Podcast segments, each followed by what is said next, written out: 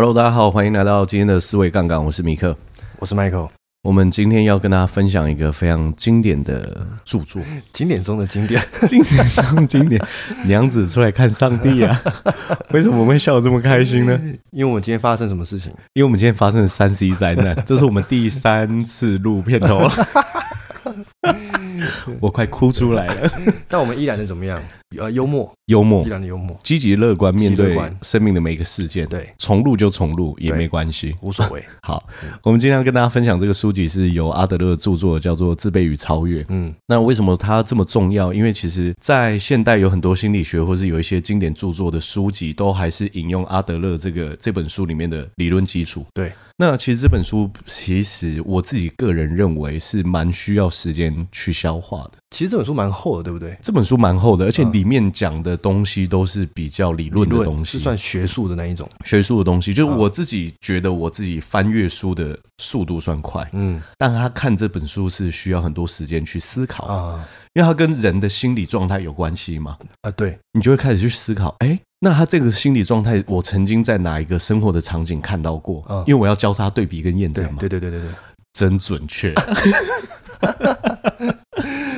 真的假的？真的真的真的，因为因为你会发现说，因为这本书叫《自卑与超越》嘛，就讨论了很多人的自卑的状态。嗯，那这个自卑的状态，就跟身旁的一些人跟情境去对比的时候，你会发现说，哦，这本书是在几百年前写的，一百多年前吧。然后当年的自卑的状态可以应用在现在人类的自卑的状态。我觉得，因为它是一个，它是一个理论嘛，因为这个理论一定要有经得起考验嘛。我认为这个自卑的状态，放眼全人类史上面的一切人类的心理运作基础，应该都是可以。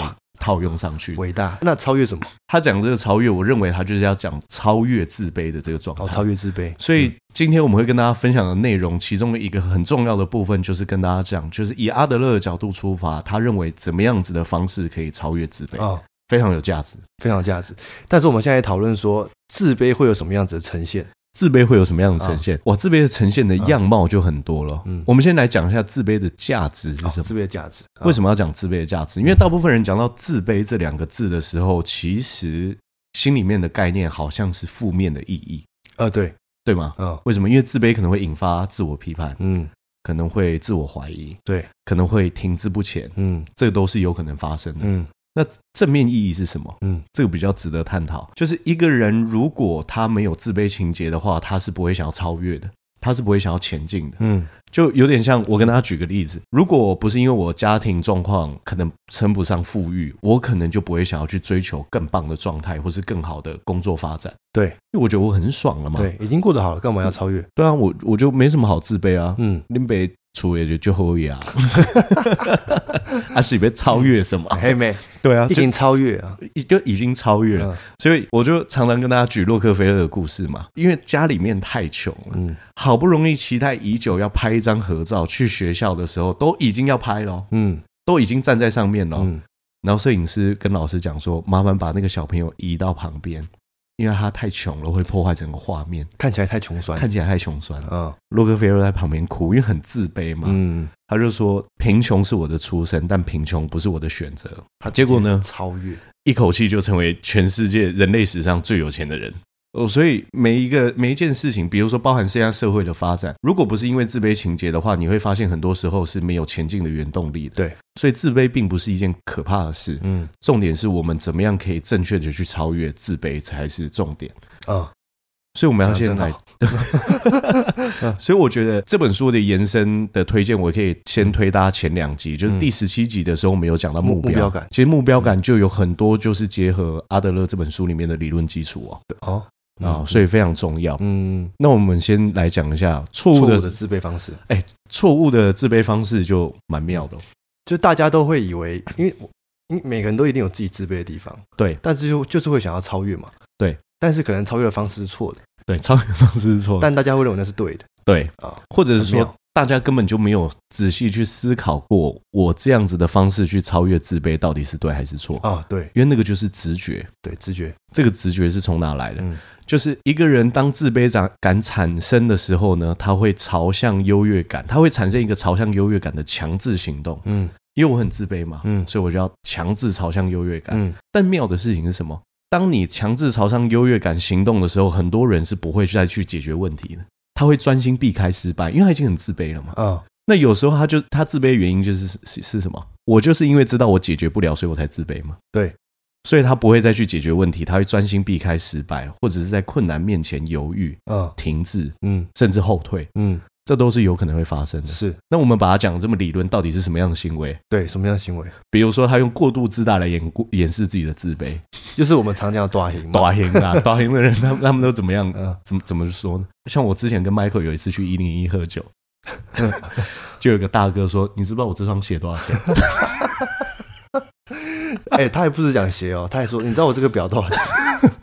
我不知道，我确 我确实不知道，真的不知道。我们也不想知道，狂问哦。我我跟大家讲，这个很好笑，因为我跟 Michael 在跟这个人喝酒的时候，他从头到尾都问他：“你知不知道这个多少钱？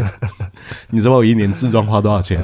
因为他是个有钱人，呃，因为他是个有钱人。对，可是这个就是奇妙的地方，就他需要不断跟别人证明，嗯，他是有钱的。这个其实就是用吹嘘的方式去掩盖自己的自卑，嗯。所以我，我我跟大家讲一个完全可以被验证的事情：一个人越常跟别人吹嘘他什么，他越没有什么，他越没有什么。嗯，其实真正的有钱人，他不一定会去跟别人吹他很有钱。为什么？一个戴眼镜的人不会跟他说：“你有没有看到我戴眼镜哦？我戴眼镜，靠北，别人不是瞎子。”对。这看看不出来嘛？是是是是。另外一点是这样，可是你有钱到一定的程度的时候，你其实普通生活也会过得很奢华，那也不一定是故意炫，是，只是你不一定会想要展示给别人知道。对，因为存在的东西不需要证明。学历也会啊，学历也会啊，嗯，经历也会，经历也会。我曾经服务过谁谁谁谁，或者是呃，我觉得如果你感觉到他是为了想要去证明他多厉害，嗯。我觉得这个很多时候都是自卑感作祟啊。但你说很多人会说，那我是不是就不能表达我有多厉害？不是，不是。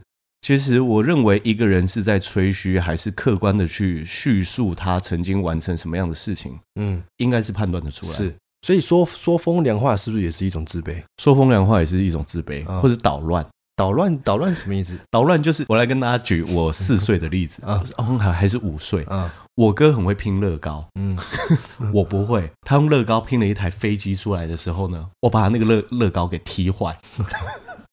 因为为什么？哦、因为你拼不出来，我拼不出来。嗯，我我到读完阿德勒这本书的时候，我才知道为什么那时候去踢他的乐高。嗯，因为我拼不出来。哦，我看到那个我自卑嘛，我拼不出来。我不像我哥在图像化跟设计方面有这样子的潜力。对，我做不到，做不到。踢捣乱，然后他直接抓我头，抓墙壁。那你哥哥也自卑了，他用暴力解决问题，就是两个人都有这样子的自卑情节。对对对，就是这样，这个叫捣乱，这叫捣乱。那还有什么？就说风凉话，说风凉话。哎，常有啊，现在我们身边朋友。应该说我们这一代，哎，不对，应该是说现在人类常会讲风凉话，比如说，比如说酸民就是那一种啊，对对对对对？对啊，啊，这这样不瓦碎啊，对不对？这啊，这个也不怎么样啊，那他爸有钱呢啊，对啊，这个就是富二代，啊。他运气好啊，对啊，他就是那个猪在风口上，对不对？全部都吹得起来，对对对，所以就是会有这种风凉话，或者是什么叫我不屑干。啊？就这个我也会啦，我不想做而已啊。啊，这个在国中的时候，我觉得是最常出现的。因为国高中对。国高中的时候，我觉得是呃心理还没有发展完成，嗯，完全啊，嗯，我我觉得也不是说啊国高生就一定怎么样，可是以大脑科学来说的话，人在那个时候大脑本来就还没有发育完全嘛，对。那你说不屑干就像什么？啊？我我其实很会念书啊，啊，啊，只是我不想念而已啊。哎，真的，哎，我想到我阿妈也是这样，我阿妈都跟我说，我虽然喜孙哦，那他车哦，我我我得总统啊，不行，我不爱他，总统。念书跟总统是有正相关，不知道。但我阿嬷常跟我讲这一段，我想到，如果他有一天他可以成为总统，说不定他自卑情结会被超越。但是用这种讲风凉话或者是我不屑干的方式，是绝对没办法完成。是是是，然后或者是说什么，就是我根本就瞧不起哪一个哪叉叉叉人事物之类的。你用这样子的方式，我觉得只能在暂时之中到找到这个心里面的满足。嗯。但你还是完全没有办法超越这个自卑，就是优越感嘛，因为你问题没有解决啊。嗯嗯。你有没有发现，无论是碰轰，无论是跟别人说我也不屑参与，无论是说我瞧不起这个东西，或者是捣乱，嗯，你还是没有办法解决你的自卑。就像我跟我踢我哥一脚积木之后，我的自卑解决了吗？没有，没有。但是会有优越感，但是会有优越感。结果下一秒还是被揍了。对，这个就是错误在超越自卑的方式。那像是很多人就会讲讲什么，比如说像。很多人就喜欢搞破坏，他脑海里面到底在想什么？嗯，想什么？他想说，或许我没有办法像你一样成功，但我可以把你拉的跟我一样惨。对对对对对，对吧？对对，然后但是你可以像我一样倒霉。我可以在你腿上写个惨字，也是一种导弹嘛，也是一种捣蛋嘛。反正你你腿上现在有个惨字，我觉得很爽。就是把你闹的，就是你这样心神不宁，然后就会觉得很开心这样。对，所以我觉得现在世界上有很多混乱，都是来自于自卑情结。哇，真的太过严重，这个是很可惜的一点。那很多人也是因为被欺负，所以欺负其他人嘛，这些都是啊。甚至钱上面的这种自卑，也会引发很多，我认为。不是大家这么乐见的状态。奸商，奸商，嗯，就我常常讲嘛，台湾有很多知名奸商，甚至是做食品的。是，哎、欸，我觉得做食品的奸商真的是 很可恶啦，很可恶，因为吃进身体里面的东西是很重要的。呃啊、他们自己都吃外国的。可是说实话，奸商真的是因为钱不够吗？不是，台湾有一个很知名的奸商，那个买地保跟那杯彩敢换呢，那不是公生球呢，所以他们缺的是钱吗？哎，对啊，他们对他们缺的是这一种永远没有办法被满足的自卑感，他觉得永远都不够，赚不够，永远都赚不够。我就听说很多就是那个左岸，就我们讲对面中国大陆，嗯，就有很多官员是他贪污，就是把钱都藏在墙壁里面，嗯，但你说他那笔钱花得到吗？花不到，花不到，嗯，因为他对钱有这样子的自卑。心理，嗯，那就会很可惜，嗯。对不对？所以我常常讲，会当奸商做黑心食品或是做黑心生意的人，不是因为他们喜欢黑心，嗯，是因为他对于他们来说，他们的贪婪跟自卑永远没办法得到满足。哦，所以当不了奸商的人就会怎么样去犯罪？很有可能，对不对？呃，我记得我之前在哪一本书看到，我已经忘记了。他说，一个人选择用犯罪的方式去进行，是因为他其实也没有什么其他更好的选择。哦，他还想不到了。他认为犯罪是他此时此刻最好的选择。对对对对，这就是我最好的选择。嗯，对。比如说，很多人他也会用自卑的方式去吸引别人的注意。像我之前，我小时候，哇，这个要大方跟他坦诚。我我尿床的问题是持续到蛮大的，因为我其实我小时候隔代教养的时候，我认为我的内心的不安全感是很严重的。对。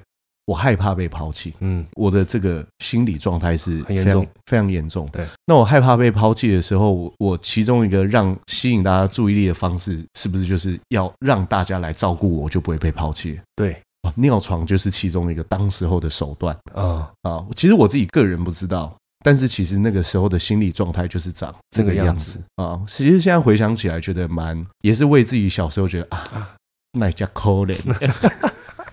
这样不是调缸。那你什么时候就开始慢慢慢慢没有这种这种状状态？我自己是在大概国中的时候，我觉得我在人际关系上面的问题得到很大的改变哦。因为我小时候除了隔代教养教养之外，因为其实你跟你的阿公阿妈在沟通的时候，你会发现你大部分时间也是听他们讲，对，你很难真正有沟通的感觉存在。嗯。那我是上国中之后，然后我又跑去拳击队啊，个性变得比较外放之后，交了比较多朋友。嗯，我觉得有很多这种不安全感的问题慢慢得到解决解决。哦，啊，我觉得这个是一个很重要的事情。呃，我们先来讲正确超越自卑的方式之前，我觉得我先也可以先跟大家聊一下。阿德勒认为说，人生在这个世界上只有三大问题而已。嗯，然后他认为说，只要能够有效的解决这三大问题，你的自卑感就可以得到有效的控制。哪三大问题？第一大问题，直指核心。他说：“我们人就是生活在地球上，对。那我们生在地球上，我们就要面对一个问题，是我们要怎么样继续生活下去？嗯，这个叫做职业的问题。对。如果在面对是呃一万年前的原始人类，他也会面临到生存在地球上的问题。嗯。”那可能面对的问题不是职业，而是我要如何狩猎跟生存生存。嗯，啊，这个就是第一个问题。嗯，那第二个问题就是你不是人类这个族群里面的唯一成员，对吧？对，就是人类现在有八十亿个人口嘛。对，所以我们不是人类族群里面唯一成员。所以阿德勒是这样说的，他说：“你总是孤单一人，你是不可能凭一己之力解决生活的困难。嗯，这等同于自取灭亡。哇，所以人是不能一个人生活。对啊，我们来想想看，嗯。”一个人假设现在在现代社会，对，他不能接触到其他任何的人类，他跟其他任何人类都不能有交谈跟合作，这个人活活得下去吗？活不下去哦，可能只能跟排球，可能只能跟排球，他是绝对活不下去。就像是你很会操盘做交易，嗯，我随便举例，嗯，你都只是待在家，然后按按电脑，你就可以赚好几个亿，嗯，但是你要出去买东西，也要有人跟你合作啊，啊，对啊，对吧？你要跟别人交易嘛，对对对，你要跟别人谈话嘛，对。对吧？这个就是合作，合作。所以你是不可能一个人就活在这个世界上，嗯，想都别想，嗯，对不对？这个叫做。延伸这个核心的问题叫社交问题。嗯，刚第一个我们讲的问题叫职业嘛，第二个就叫社交。那第三个呢？人类是因为有两性两个性别才得以繁衍的嘛。嗯，所以阿德勒那个时候是讲性别问题。嗯，那我认为这个讲把它用现代的角度把它归类叫做爱情问题可能会更合适。感情的问题，感情问题，因为其实现在社会上的性别是非常多元的嘛，对，LGBT 等等之类的。啊，我认为说这个叫做爱情的问题。嗯，他说如果三大问题都可以解决的话，你的自卑感就会下降。嗯，但解决不好的话，你自卑感可能就会失控，对不对？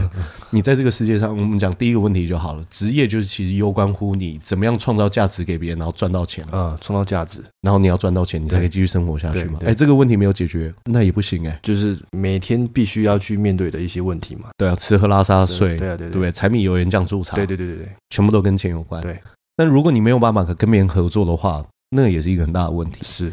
那如果你没有办法在爱情当中得到生命中的滋润的话，嗯，我觉得也会有很大的问题，也会有问题。所以这个是阿德勒所说的三大问题啊。哦，那我们就要讲了，三大问题了解完之后，我们就要理解核心的问题在这三个，我们要怎么样正确的超越自卑？嗯，这个是一个很大的关键。嗯，为什么？因为阿德勒说，超越自卑的方式就是把自己的价值跟社会的价值联系在一起。对。实现自我价值的增长，嗯，那听起来很拗口，容易吗？容易吗？容易，容易，容易，容易。我为什么会说容易？嗯，呃，这句话的意思，比如我们可以把它拆解成比较简单易懂的方式去让他理解。第一件事情就是关爱他人，与他人合作，然后你要充分认知到，就是我的存在能够对整个社会跟周边的生态有价值。嗯，你说容易吗？只要这个信念跟这个想法植入到你的生活当中的话，你就一定可以找到方法，就容易，就容易。嗯，我之前就听过一个故事，我觉得很有情境。嗯，三个工人在盖房子。嗯，你问第一个工人说：“你为什么在盖房子？”啊，我这个人就烂啊，我没有其他技能啊，所以我在这边盖房子啊，我要活下去嘛。嗯，很有道理啊。他被逼，他是这个是被逼的哦，被逼的，对吧？嗯。那问第二个工人说：“你为什么在这边盖房子？”他说：“因为我有责任，我要把我的小孩养大，我要照顾我老我的老婆，也有道理，所以我要盖房子，对吧？这个是责任，责任。那第三个人呢？你为什么在盖房子？他说：我要盖出一个世界上最漂亮的教堂，我要荣耀上帝。哇！然后我要让每一个想要亲近上帝的人都可以在一个漂亮的地方可以去这样子的爱上帝。他是这样说的。所以你会发现他们的集聚，第一个人他是为了自己，对，所以他会非常不快乐。是第二个人，他为了他的妻子跟他的小孩，是。”所以他有负这个责任，快不快乐我们不说。那第三个，他能够想要去贡献的群体跟产生的社会联系价值是更大的。嗯，做第三个，前面两个好像都做到了嘛？对啊，对不对？如果你是可以成为第三个人，你说这个容易吗？你有正确的想法的话，你不会觉得这是一件难的事情。哦。没错，就是我的存在是可以为别人产生价值的，所以我非常喜欢一件事情，应该是说，我觉得这个重点不是等到有一天你有钱的时候才去想我要做什么事情才可以对社会有贡献跟连接。嗯，因为思考这个事情其实本质上不是为了社会哦，是为了自己吗？是为了自己啊。我觉得这个这个就是我在读这本书的时候，我觉得有很多哲学上面的思考。为什么？因为我自己也是很喜欢去看每一间公司不同的商业模式是怎么运作的。对，为什么我喜欢看这个？我发现每一间公司的制度设计都会关乎到人的行为模式，人性吗？人性。嗯，比如说有一些公司制度设计上面，他们鼓励合作，嗯，那这间公司就会产生鼓励合作的氛围、氛围或是生态。生态。一间公司如果是鼓励竞争的话，这间公司整个都会是竞争的生态。是是是是是。那我就在想，上帝设计。这个地球跟人类，然后再结合阿德勒的心理，我就发现一件事情：人类存在一个会让你快乐其中一个最大的动力，就是来自于你的存在能够去给予别人正向的价值。哦，所以你付出东西给别人，不是因为你要帮助别人更好。其实你也在帮助自己更好，自己更好。很多时候，你以为你在利他，但其实那都是在利己。嗯，哦，这是一个很奇妙的状态。阿德勒是倾向团队合作。阿德勒说，心理学就是在探讨一个人对合作上面的缺陷啊。对，我觉得为什么我们绝大部分人在现在的时候思考都是以竞争为主，不是以合作为主？我觉得跟我们小时候开始接触到人群，就是从学校开始嘛。对。所有我们比如说，哎，我成绩很好，我在国英数，然后自然地理都要拿第一名，跟谁合作没有关系，都是我自己做到。的。我是自己念书嘛，嗯，所以我觉得整个生态都鼓励竞争的时候，就会养成这种竞争的惯性，因为你在哪都不是靠着合作去拿到第一名，对，你是靠竞争去拿到第一名，对，对吧？所以我觉得为什么很多企业在看一个人的履历的时候，会看他有没有，比如说社团经验呐，嗯。或是有没有去跟别人实习呀、啊？嗯、我觉得这都有关系。嗯，因为实习就等于说你提早在学生时代的时候，你就有跟企业合作过的经验嘛。嗯，对吧？哦，所以企业是看的是合作，是不是？应该说，我认为是这样子。哦、嗯，因为呃，某种程度上，如果你能够去带领一个社团，甚至你可以担任干部的这个职位，代表说你自己至少在合作这方面是有可能，更有可能赢过别人。嗯，啊，或者你更有可能有这样子的合作能力。对。哦，我认为这个是生态跟惯性跟就造成，但其实合作才是最容易让别人感到快乐的。对，因为与社会连结会让我们的幸福感跟价值感都会有所增加。嗯，这个很重要，很重要。像为什么有一些人退休之后就会开始变得比较退化，或是不幸福的感觉？就生活也过得很好，但就是总觉得不幸福，是不是？对啊，或者是说钱也很多，但好像就是一直都不快乐。嗯，因为他已经找不到用什么样的方式可以贡献价值给别人。哦。不知道怎么跟社会连接，不知道怎么跟社会连接啊，所以这些都是环环相扣的。因为如果你不只有跟社会连接，你还可以贡献价值的时候，嗯，你的幸福感是会非常高的，非常高。所以很多人为什么在退休的时候会去，比如说担担任志工啊，或者是嗯，因为他还是可以持续跟持续跟社会保持连接。哦，他还是可以持续贡献价值哇啊！原来是这样哦。对，原来我以前看得太浅了。为什么？我想说，怎么可能又当志工？又有什么目的？没有，因为奉献最快乐的不只是奉献，最快乐的是这份奉献的爱会回到自己身上。真的。小时候不懂事，都总觉得说，怎么可能？大家就是出社会就是要赚钱啊，怎么可能会有自工？真的有什么目的？为什么会有导护妈妈？对啊，对啊，不可能，不可能的。因为奉献自己的价值的时候，真的幸福感会提升啊。来，原因是来自于这里。所以为什么很多人愿意无偿去做奉献？对。因为这种价值感跟幸福感是非常非常高的，所以正确超越自卑的方式就是用这样的方式，就是你的价值跟社会价值去做结合。嗯，所以还有一个研究超有趣的，一个人他有没有让座，会他对他的状态产生很大的影响。比如说，我之前那个实验是这样进行，我跟 Michael 都做做在做捷运，嗯，然后看到一个人，然后 Michael 让座了，我没有让座，对。你今天一整天的心精神状态跟心理状态都会变得比较好一点啊，真的。那我会比较差一点哦，真的，超级妙的。因为你刚刚这个动作，虽然你站起来，你站了三个站。然后下车，少坐了三站，嗯，但你精神力变得更好，嗯，因为你的存在有给予别人价值。啊。那如果两个都站起来呢？两个都会有价值，我觉得都会有，因为至少与我当刚开始，因为我之前很常做捷运嘛，嗯，尤其是高中的时候，我在我也常常遇到同事两个人让座，嗯，但我就觉得说。我至少没有漠视这一切，是。啊，哦，我是有价值的。啊，就我是有做出行动的，是。所以讲完这些正确超越自卑的方式的时候，我们来跟大家分享一下，我觉得在阿德勒这本书里面，我觉得比较重要的一些金句，嗯，跟比较重要的一些话语来跟大家分享。我们先来讲，为了实现自己的幸福，也为了成全人类的福祉，一定要跨出一大步，与他人一起合作。嗯，合作是一件重要的事，嗯，合作才会幸福，合作才会幸福，嗯，也会更容易。容易找到生命当中的价值，感情也是两个人一起合作嘛？啊，感情也是这样讲吗？我我认为也是，对吧？就两个人可以透过讨论啊，透过什么样的方式，共同去创造一个什么样的画面？嗯，更好的画面，这也是合作。对，然后夫妻一起带小孩也是合作，这也是合作。嗯，所以像是呃，因为大部分过去的社会形态可能是男主外女主内嘛。不能有任何一个人说，就是啊，我我出去赚钱，所以全部都我说了算。嗯，那也不能说啊，孩子都是我带，所以我说了算。对，这个就只是一个单纯平等的社会分工而已。对，赚钱的人他贡献他的，嗯，照顾家庭人贡献他的，那两个人是平等的为这个家庭做出贡献，这是一个合作。哇，讲真好，这也是最理想的状态。所以他讲了一个，我觉得他这个就讲的很直接啊。他说所有失败者中最多的共同点就是合作能力非常差。他们不会合作，也不了解合作的意义。哦，这值得大家思考。嗯，你可以思考，所有在人类，就 或者说所有在你生活中你遇到会被定义成失败者的人，嗯，是不是都不都是不会合作的人？好像是哦，是。哦。所有会被讨厌的人，是不是也是被大家认为不会合作的人？因为不合群嘛，因为不合群啊，因为讲什么他都否定嘛，因为讲什么他都要打赢嘛，因为讲什么他都退缩嘛，有各种优越感嘛。对啊，然后你要邀请他合作的时候，他要高高在上嘛。嗯，所有会被定义成失败者的人，他们最大的共同点就是不会合作。哇，阿德勒很会看人呢，了不起，很屌哎。而且这个也回应到一件事，就是他是这样说，他说。人们对于价值跟成功的所有评判，最终都会建立在合作的基础上，这是人类最伟大的共同点。哎，有点绕，什么意思？好，这个意思是说，我来举例。他说，最后的评判会建立在合作的基础上的意思是，一个人，比如说我讲我，嗯，有一天我走了，我是跟上帝喝咖啡，嗯，大家可能不会讨论说，哎，你们知道吗？米克在还没有离开之前开的是玛莎拉蒂，嗯，没有人想要知道这件事。哦可是他，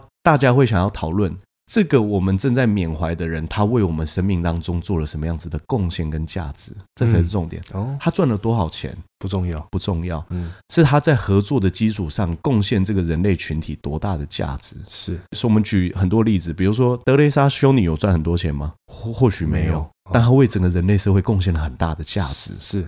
对吧？或者是我们最近呃有一些比较伟大的人，可能刚离开。嗯，重点是这个人赚很多钱吗？也不是啊，是他在建立合作的基础上贡献了很多价值给别人。嗯，嗯，所以他说一个人的最终评判是建立在这个基础之上。是，所以他说我们对于行为、理想、目标以及性格特质的要求，都应该要有助于人类合作。哦，你的理想、你的行为、你的目标跟你的性格，嗯，如果都是有助于人类合作的话。世界一定是很不一样，很美满，因为每个人都会倾向于合作。每个人起心动念都是合作的话，嗯，所以我觉得这个也呼应上一集我们讨论的第三选择一样。嗯，因为很多人都会讲，就是啊，那有一些人可能就是不愿意合作啊。嗯，因为其实不愿意合作，就是他可能想到是自己，不是想到别人。嗯，但是每一个人假设都来听思维杠杆的话，学会合作，是不是每一个人在这样子的生态都可以变得更好？对，对不对？所以一定要把我们的节目多分享出去，非常重要。这是合作的契机，这是合作的契机。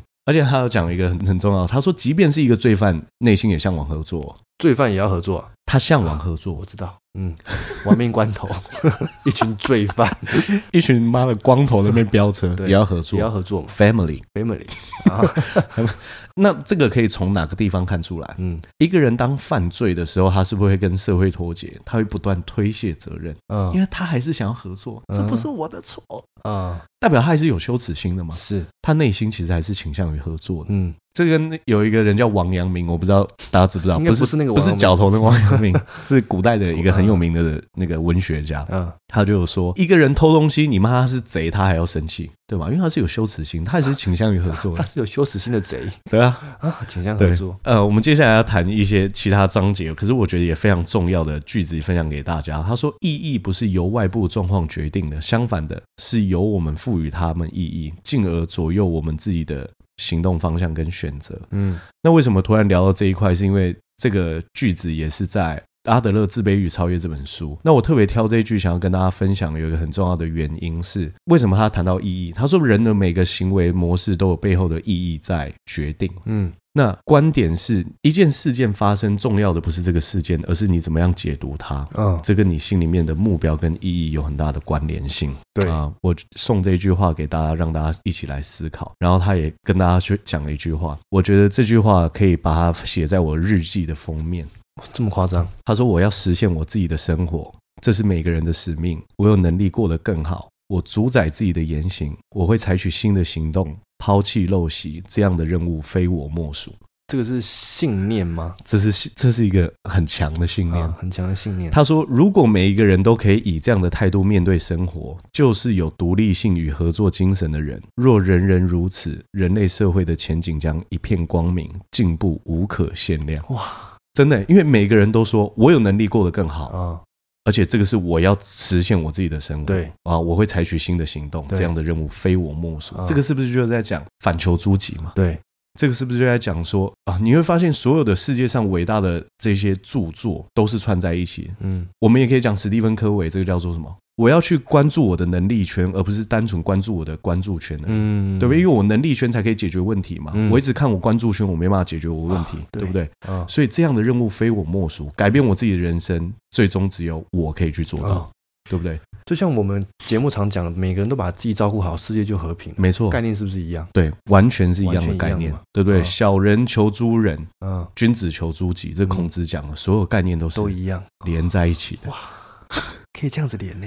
可以这样连。所以为什么我会特别挑这一句给他？因为我觉得这是一个非常了不起的。